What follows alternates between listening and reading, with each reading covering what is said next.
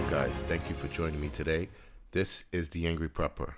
Today's episode, episode 78, is going to be on the update of the coronavirus. Now, this is going to be pretty short, but we're going to talk a little bit about what's going on with the coronavirus. Now, my next episode is going to be on the ripple effect of the coronavirus, where we'll get into the effects of the coronavirus outside of its death and infection rate, right? So, along with getting sick, there are other things that are going on and around the coronavirus that uh, people should be aware of. And at the very least, uh, just pay attention to, you know, things like the stock market, job loss, supplies running low, things like that. So, anyway, the update on the coronavirus. When this started, I was probably following it in December. I think the last two weeks of December, it was brought to my attention uh, by BBC News. Right, so that's a British news agency, and they had reported at the time that 25 people were infected, and I think two people had died from it. That was the first time I, I noticed it. So now it's a month later, and or a month and a week later, and the infection rate right now is up to 17,000 cases worldwide. That's a big jump in a month, right? But it is still not for us to be panicking or alarmed. This is a new uh, virus, so we have to wait and see what it does in the next couple of months. The death rate right now, the death toll, sorry, is over 300. Uh, the numbers are going to change from like hour to hour. So if I said 300 right now in February 3rd at 11 o'clock or 11:30 a.m. Eastern Standard Time, undoubtedly by 12:30 num- the number would have shot up, right? So the numbers are going to keep going up on both infection cases and death tolls. The stock market took a little bit of a tumble in on Friday. The Chinese market opened up this morning and they took a 600 and something uh, dive, which again, the stock market's very finicky. So you really can't base much off the stock market unless it continues to drop. So we have to wait and see. Face masks, if you could find any, uh, the prices on those went up. They went up, I would say, drastically. Not even by a little bit, but by a, a lot, like two, three dollars, which is a lot considering face masks.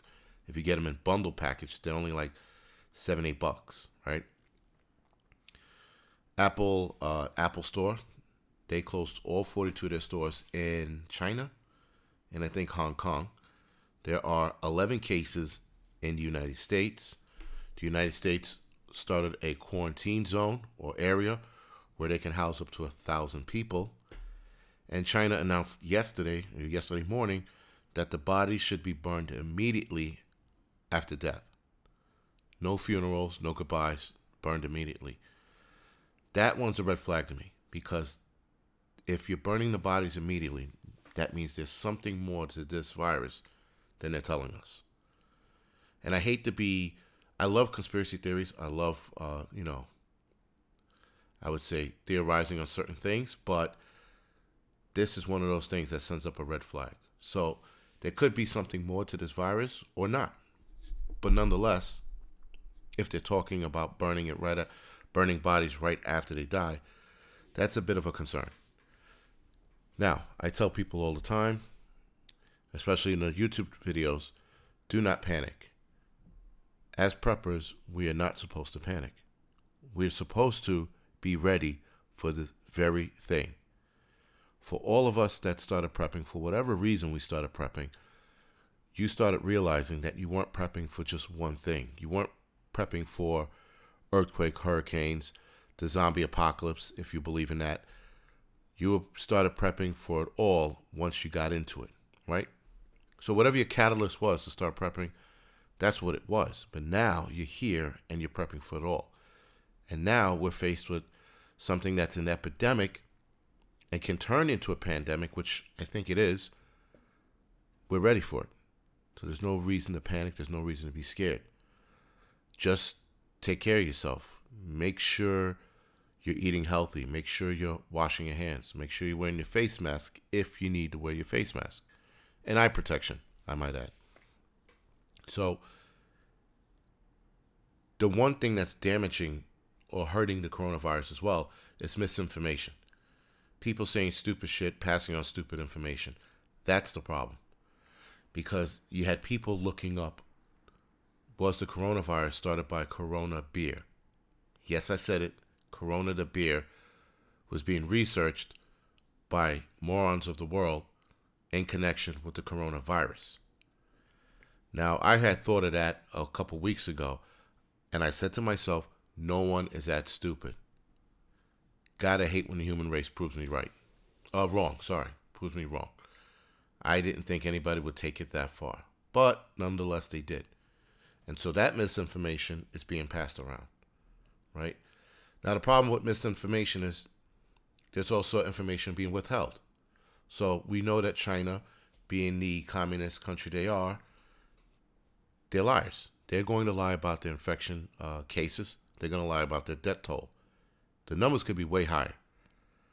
Though, once that Chinese nurse said there were 91,000 in, infected, that was a week and a half ago, it looks like the case numbers have gone up by 1,000 each day, which is a little uh, a little suspicious to me. But again, that's for you guys to uh, come to your own conclusions. I'm not going to sit here and tell you guys what you need to believe. Just come to your own conclusions about these things. Now,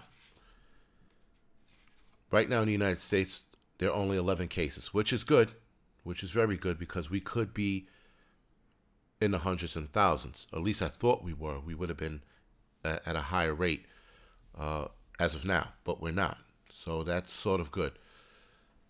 But everywhere else who has a lack of uh, medical experience, they're probably going to feel it the worst. So we have to wait and see. That's the one thing about this this virus. We've got to wait and see. We can't jump to conclusions. I mean, you can you can speculate, but you shouldn't jump to a final conclusion, right? So just keep that in mind. And you should also start getting ready. Now, that's not to say run out today and start spending money on gloves, face masks, antibacterial soap. You know, you could buy that stuff, but be responsible. Don't buy five hundred dollars in this shit yet. Just you know, a little bit at a time.